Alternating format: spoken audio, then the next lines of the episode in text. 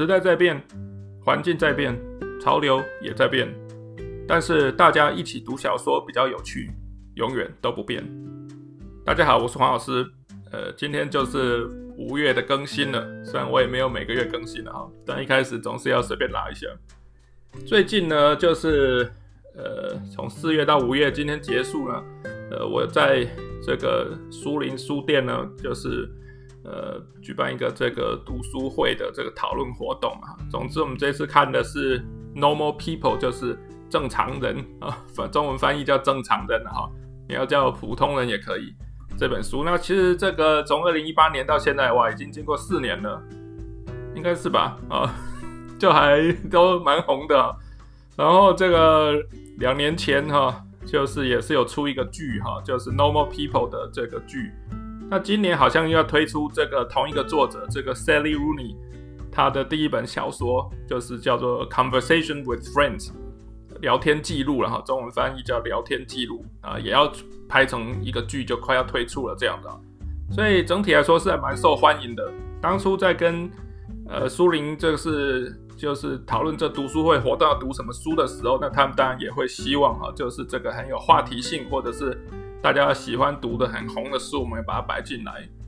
那我当时说实在的，内心是有点犹豫了，因为我当我对这个书哈，就一开始呢，这个呃，就这书当我能读也能讨论哈，当然因为这就是我的技能好了，就是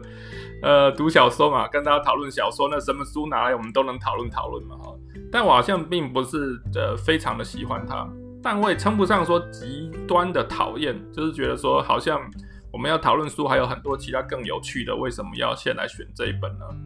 不过当然就是我也需要摒除我的成见了哈，就是这一个方面我应该还可以说嘴一下哈，就是我对于接受一些新的观念或者新的事物的这开放性还算 OK 了哈。以我们这个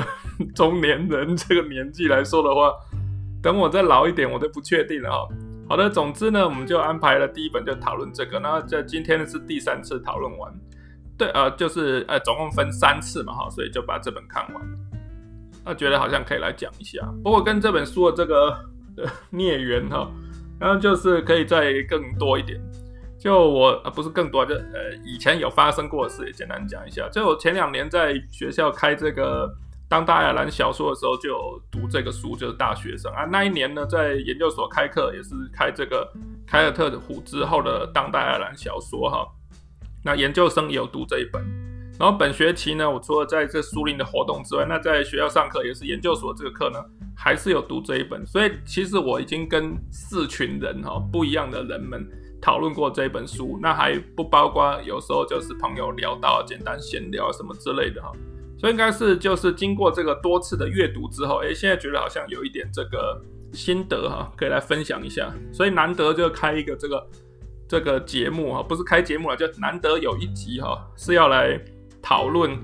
或者是聊一聊啊，就跟我的专业好像有点有关的东西，也就是文学啦，哈哈啊。因为先前大家都说，哎，老师你可以这个呃，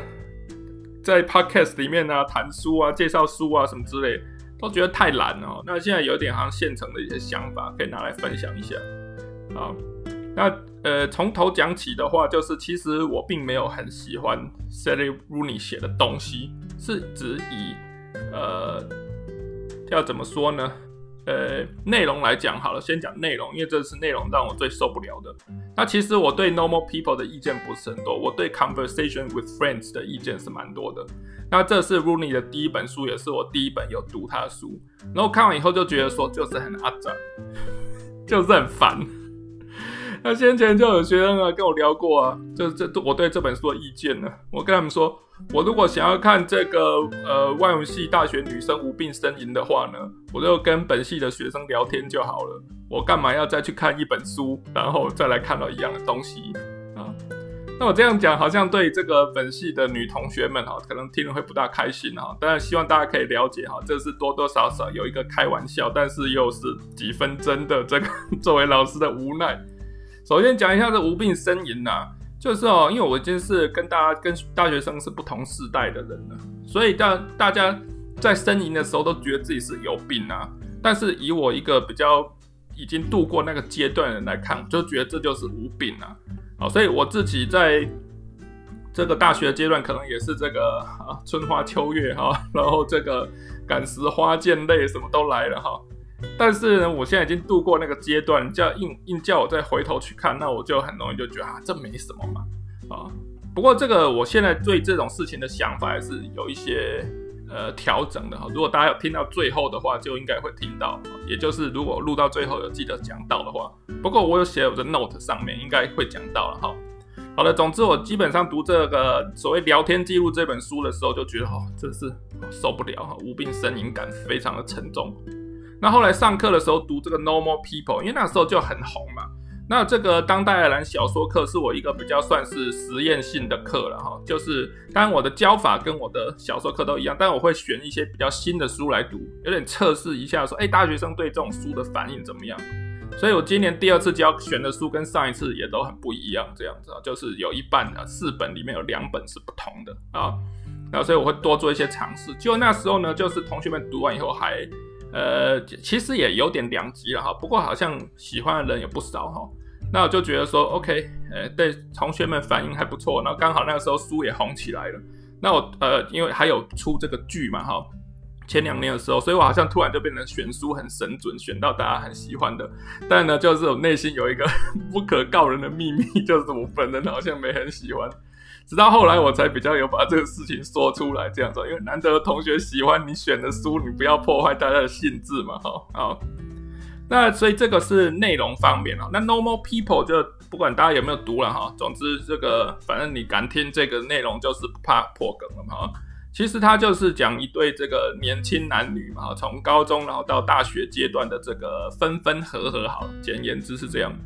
他们读起来就觉得说是年轻人的小情小爱嘛，哈，又一个跟我刚刚讲，你看，哎，我们叫中年人哈，甚至再老一点，说啊，你们年轻人这样那样，所以就很容易就觉得啊，年轻人小情小爱，对对啦，我以前可能也有做过一些这个类似的事情哈，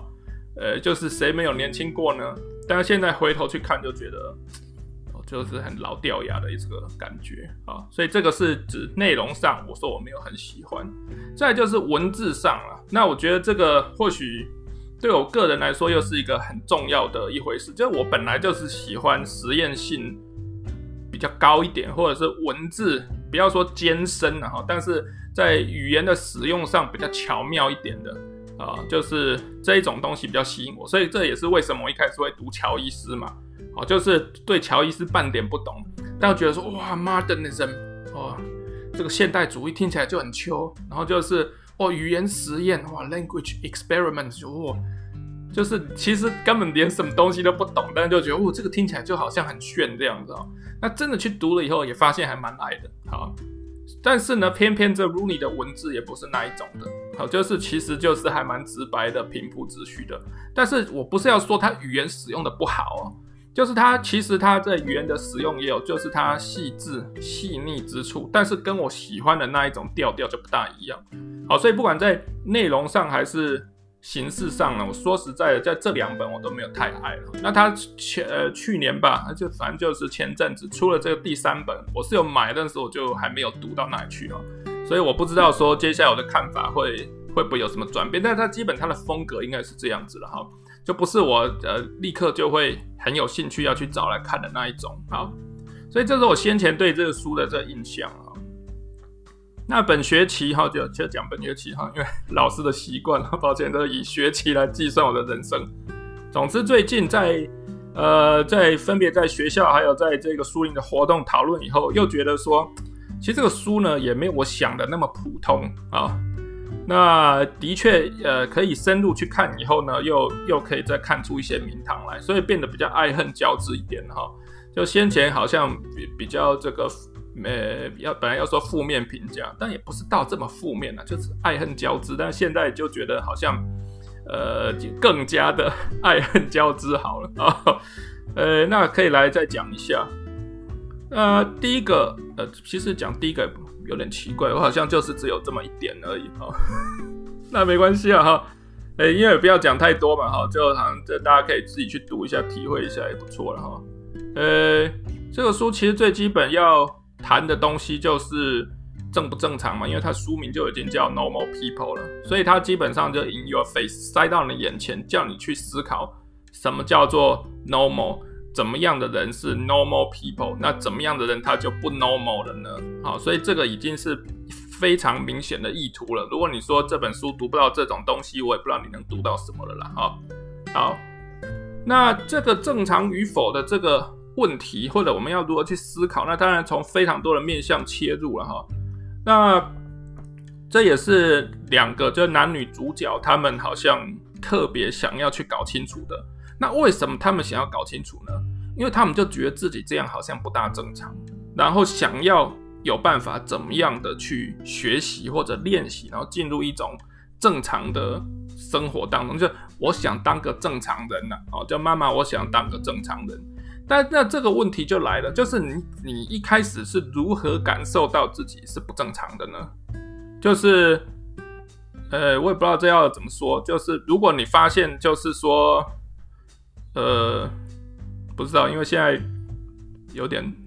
惊惊，就是因因为要政治正确，所以不要随便举举一些奇怪的例子，怕被飙哈。对，所以一下不知道要怎么样把人家归入不正常的。我记得先前在好像在网络上还是什么事件里面，有人在讲到说什么，呃，要发誓自己这样那样，不然以后生了孩子没屁眼。哎，结果真的就有这个妈妈出来这个哭诉说，对她的小孩子就是这个很罕见的这个无肛症，所以她就是觉得你你这样子就是让她很伤心。所以以前很多可以随便乱讲的，好像现在就讲起来要很小心，因为我们并不是有心的想要去。伤害到任何人，但是 How do you know？啊，所以真正就就变成说什么都不要讲，不然我就说起来好了，这样子哈。对，哎，不过我现在这样有点扯远了，突然变成我对于这个政治正确的反思。好，呃，那再回来这就，哎，你你如你一开始如何得知你不正常哈？我刚刚脑中闪过的，我还是讲一些好了。就是说，如果你发现说，哎，我有三只手，但是别人都是两只手，那么你就可以感受到你与别人的不同。那么你就会去想说，哦，那可能我是一个不正常的状态。好，那此外呢，就是如果表面上看起来你跟别人都一样，你一开始到底是如何认定自己不正常的？好，那在这个书的前面，就是用他们用这个男他呃用这个男女主角他们一段这个不能为人所知的。也不能说感情，也不知道他们真的是不是有感情，还是就是只是炮友而已哈。总之就是因为不能让别人知道，因为自己感觉不正常嘛哈，所以这个关系不正常，不能让人知道，必须要隐瞒。那就从这里开始来展开，所以他们在一开始好像就不大正常，然后后面呢就是跟跟很多这个我们刚刚已经讲了分分合合许多波折以后，然后要来看说那他们有没有办法变正常。不过我觉得刚才讲的这一部分呢，其实就是我今天这这个这一段说书当中 要说的一个核心的点，就是你一开始自以为不正常，所以你想要追求正常。但是如果你一开始就自以为正常，那不就没事了吗？那为什么你一开始要觉得自己不正常呢？或者是说，这是人生的必经吗？就是因为你一开始。没有办法分辨自己到底是正常还是不正常的，所以你一直要跟他人做对照，对照到后来，你终于发现，哎，其实我跟别人也都没什么差别，所以我是正常的，或者说，我跟别人其实真的不大一样，所以我是不正常的。哦，就是因为一切都是比较而来嘛，所以我们也看到这里面的角色很喜欢，很就是跟别人比较或者在意别人的眼光等等的。因为你如果没有一个类比的对比的情境，那正常与否的这个问题它根本就不存在嘛，啊，所以讲到这对比就很重要。为什么？因为呢，我就我拿这本书的这个封面做了很多文章哈。当然这个书因为很卖，所以已经有不同版本了。但是一开始出来的时候，这个书的封面就是男女主角塞在一个这个罐头里面哈，然后这个罐头的。边边呢有稍微打开，这个因为我是用描述的，所以如果你呃脑中没有任何 image 的话，你可能就是去 Google 一下，很容易找到。那说这个就是沙丁鱼吧，哈，沙丁鱼就是在一个很很多这个小鱼哈塞在这个扁平的这罐头里面，当然这罐头里面就是他们两个人呐、啊，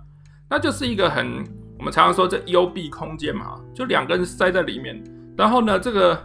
罐头拉开一一一角，让我们从外面可以看进去。就我们看这本书的时候，就像我们在看一个很封闭的小小世界里面，两个人挤在里面。那挤在里面当然就不舒服嘛。所以我们看这个东西，当然你也感觉也不是很舒服，至少我觉得不舒服。那不舒服的点就在于说，他们实在是太受限制了。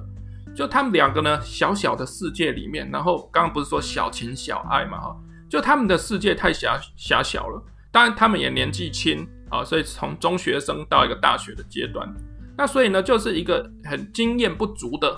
状态之下呢，造成他们的痛苦。我通常会说，这种就是因为无知而受苦了，但是你也不能怪他无知，因为他就是刚刚讲了，他可能受限于各种各样的因素呢，以及这个年纪就还没到嘛，哈，所以呢，就是所谓的无知啊，并不是一种批判性，而是只是平铺直叙、客观的。呃，直述客观的讲出他们状态啊，就是经验有限的的状的时候，所以你在一个小小的世界里面，你可以做类比的样本很少，那么你很容易就会觉得自己不正常嘛，因为你你稍微跟别人有点不一样，但是你你能够比较的人很少啊，那你跟他们不一样，就是你跟你的同才不一样，立刻就觉得自己是一个异常的状态，或者是说，当然你的可能你的这一刚好。呃，要怎么说呢？倒倒转过来也可能是一样，就你跟你这一群人，其实你们都是非常不正常的，但是因为你也没跟别人比较过，所以你也无从得知我这是不正常的状况状态。那这我们分别可以从男就男主角和女主角在最前面的，他们还是中学生的时候就看得出来。所以这个男主角这个 Kano 啊，那他因为全校都讨厌这个女主角嘛，哈。那所以他跟这个女主角呢有点感情发生关系以后就不敢告诉别人，因为他觉得我这样很不正常，然后就是拼拼死要隐瞒啊，做个两面人，其实就渣男了哈。但是他是一个无知的年轻渣男了哈，就是他也不知道他这样很渣了哈。所以我们看的时候都很想要把他，或者至少我看的时候想要把他从书里面抓起来抓出来，然后甩他几个巴掌这样哈。结果后来就是毕业以后有一次回去，然后。乡下，他们就住在乡下嘛哈，然后他的高中同学跟他说：“其实我们那时候都知道啊，就他以为他全力隐瞒，不要让人家知道他是一个变态，他做这种不正常的事情，结果根本人人都知道，所以你自以为不正常，其实这根本没什么了不起。”那另外一边在讲过来，就是女主角这边，其实她家里呢就是有这个家暴嘛，虽然她父亲已经过世，但是父亲活着的时候呢，就是会对她妈妈家暴，然后有时候也打她。那父亲现在是不在了，但我们看得出来，他哥哥也是有这种，就觉得好像就是可以随便打他妹妹。哦，后来的确也发生了一些这种暴力的这个情节，以及妈妈就觉得说这也没什么，就是男人就是应该要给女人啊，不，呃，男人就是可以揍女人这样子啊。所以他在这个小圈圈里面呢，他也没跟别的家庭做过对照，他就觉得说好像这样子就是正常的。结果后来你才发现，因为我这样是不正常的。好，所以我刚刚讲这两个状况都有，而且我没有用到很多后面的例子啊，就是用书的很前面这里，其实就已经可以看得出来了。所以说正不正常的这个议题，虽然全书都很贯穿在讨论，但前面我们就已经可以看得出来，那完全就是因为要跟别人做对照，所以当你收你经验越多，你收集的对照组越多以后。那么你对于何谓正常、何谓不正常的那个判断，好像就会越来越准确了。在那之前呢，一切都非常的挣扎。那这是在我们书里面看到的，也是让我一直觉得哦，看了之后很受不了的。因为我刚刚讲，我好像已经就是呃超过了这个阶段了哈。所以再讲回来，其实这些讲的都是 self perception，就是你自我的认知。好，那自我认知，我们就这又很经典、很普通，就是刚才讲的。正不正常要对照嘛，所以你要形成自我，也要跟他者有对照嘛，啊，所以就是慢慢的去跟很多的他者接触以后，然后形成一个对自我一个好像比较准确的认知。那这个书呢，在此外呢，呃，还有另外一个类似的面向，就是让我们看到说自我认知的的可能会有的局限性。好了，因为我们总是从自己的角度去出发嘛，就我们通常会人通常会觉得。自己是一个正常人，然后以自己的行为或思想的标准去评断别人这样子正常或这样子是不正常的。因为我们很少有人会说，这一跳出来就是啊，我应该是一个变态吧？啊，所以别人比较正常，跟我不一样的才是对的啊，也不能否认这个状况的存在。但是 overall 了哈，讲整体来讲，大家的预设模式都想自己是正常的，但你就会发现这个其实是很有局限性的嘛。啊，就当你以为自己是正常人的时候，说不定你才是一个比较异常的那一个。所以，我们好像多多了解说，哎，其实自我认知当中它是有一个局限性的。那么我们在，但很遗憾的就是，That's all we have。就你叫我不要从自我的角度去出发去看这个世界，那我还能从什么角度呢？好，所以这当中是有个矛盾的。就。我只能从我自己的角度去看别人，但我怎么知道我的角度一定是对的呢？诶，我觉得这个就是这个书读完可能呃一个很棒的认知吧。虽然我不知道说读者们看完以后是不是都有这种认知了哈，或许是有人就是对这个嗯我所没办法接受的小情小爱觉得特别有 feel 吗？还是说大家看到的什么其他面，就是说啊这个书有做一些社会批判哈？不过我们在讨论当中呢，的确就是有其中的成员就提到说，哦，这个 Rooney 写到社会批判的时候，都觉得写得很烂，都很想要跳过。我觉得是写的比较粗浅的一点是没错的哈，所以不知道大家各自喜欢的是什么。那总之我会觉得我刚才讲的那一点哈，就如果读者读完以后可以了解到说，哎，对我们都是自我中心出发，但是自我可能会有所限制，所以我们在想象他人或者观看自我的时候。必须要再多小心一点点。其实我觉得有多一个这个小心的意识呢，好像就怎么说呢？就呃，就是最大的差别的啦。好，那我当然希望说这个呃，有看这个书的人就可以多一点这个想法。好了，好，那最后呢，也讲一个其实跟这个书这呃是相关一起来的，但或许不是最主要的核心啊，就是。我看完这个书了，以及跟大家讨论之后，觉得说好像世代差异还是有的。那当然，世代差异本来就是有了哈。那到底是有在什么地方了哈？那我记得是在我们研究所的课堂上，有同学提到说，这个这个好像呃，社群媒体或者网络时代的一些东西，在这一本书，在《Normal People》这本书里面呢，好像角色不十分吃重。虽然时不时会提到有他们有在使用脸书啊。那你也没看到 Twitter，也没看到 IG 啊，或者是说呢，呃，他们的功能性好像不是很强啊。然后同学特别提到，就是说，你看这个男主角，他很喜欢去跟别人做比较，看看别人怎么样看待他的眼光，去想象啊等等。但这个就算没有脸书，大家也会这样子做啊，就是人们总是会比较的嘛。那难道难道说就就是就就即使没有社群媒体，这件事也还是会发生啊？哦，所以好像社群媒体在这里不大重要。但同学这样一讲完，我反而觉得说，诶，反而让我觉得社群媒体真是太重要了。就是以它已经完全改变一个好像人的思维或者是过活的方式，而且在不同的世代中有差别，所以我才会跟大家跟那时候跟同学讲到说，啊，对，就我觉得好像有差，因为我是我是十八岁才十七八岁的时候开才开始使用拨接上网的。然后脸书开始出来的时候，那我开开始用是我出国的时候，就二零零七年，那时候已经比台湾很多人都更早了啊，就是因为要出国才使用一个这么 先进的服务好了啊，那时候很先进了哈。那但是我活过一个没有完全没有这种东西的年代，所以如果没有这种东西，我也能活。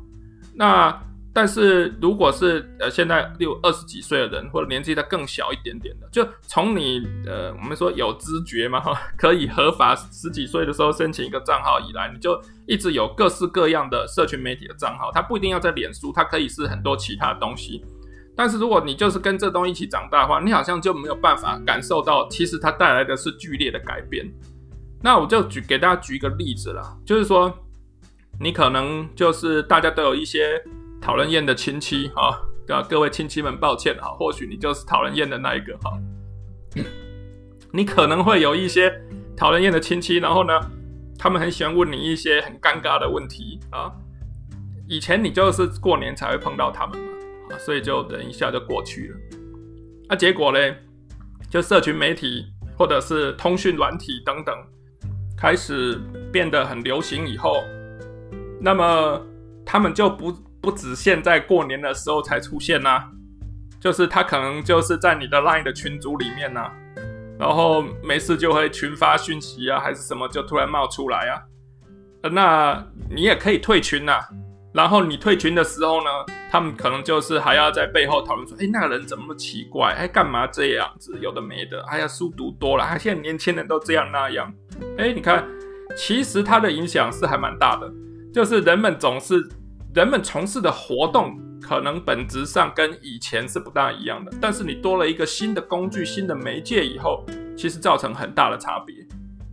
那只是说，因为不同的世代之间，所以大家察觉这种差异的能力好像不大一样了。好吧，那这个对我来说有什么重要呢？因为就是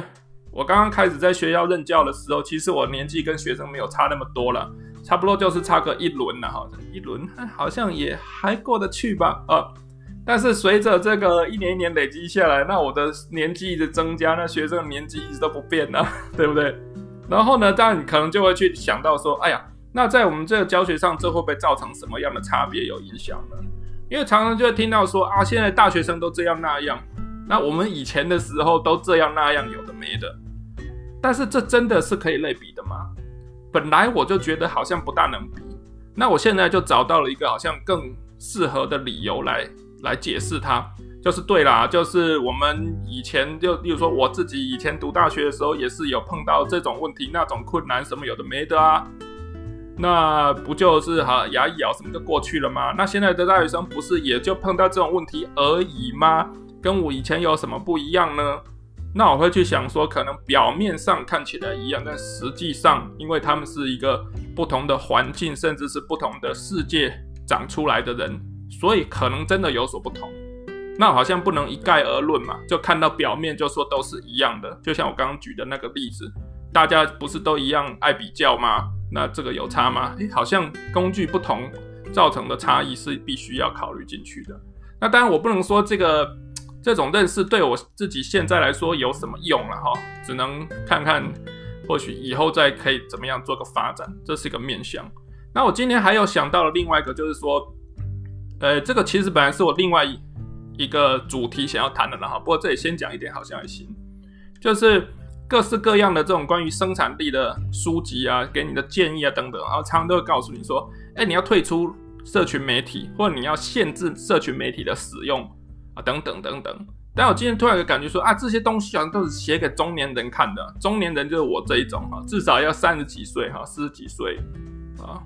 那这种人可能也比较需要关于生产力的建议嘛，因为说真的，你二十几岁进公司。哦，除非你是天纵英明的神童了哈，不然通常你还不会成为公司的主力嘛。那么生产力对你来说也不是特别大的问题，或者说你还不需要就是要兼顾养家，然后工作上的表现，然后或者是说呃爸妈生病要照顾他们，就还没有这么多事哈，上下交工哈，讲上下就是要养小孩要照顾父母啦等之类的哈。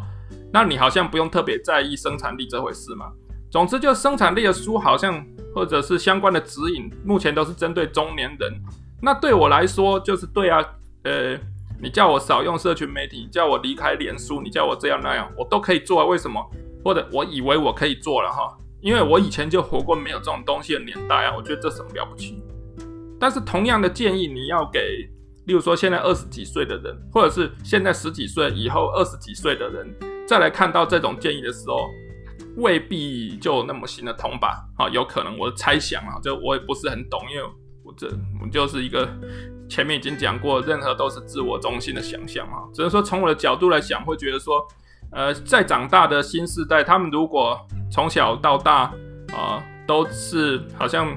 社群媒体或者这类的工具已经是人生的一部分的时候，你要告告诉他说，这个东西有害你的生产力。你要限制使用，那他好像就不知道，那我日子要怎么过了嘛？哦，当然这可能也不用我去操心啦，因为可能那个时候就有新年代的生产力大师，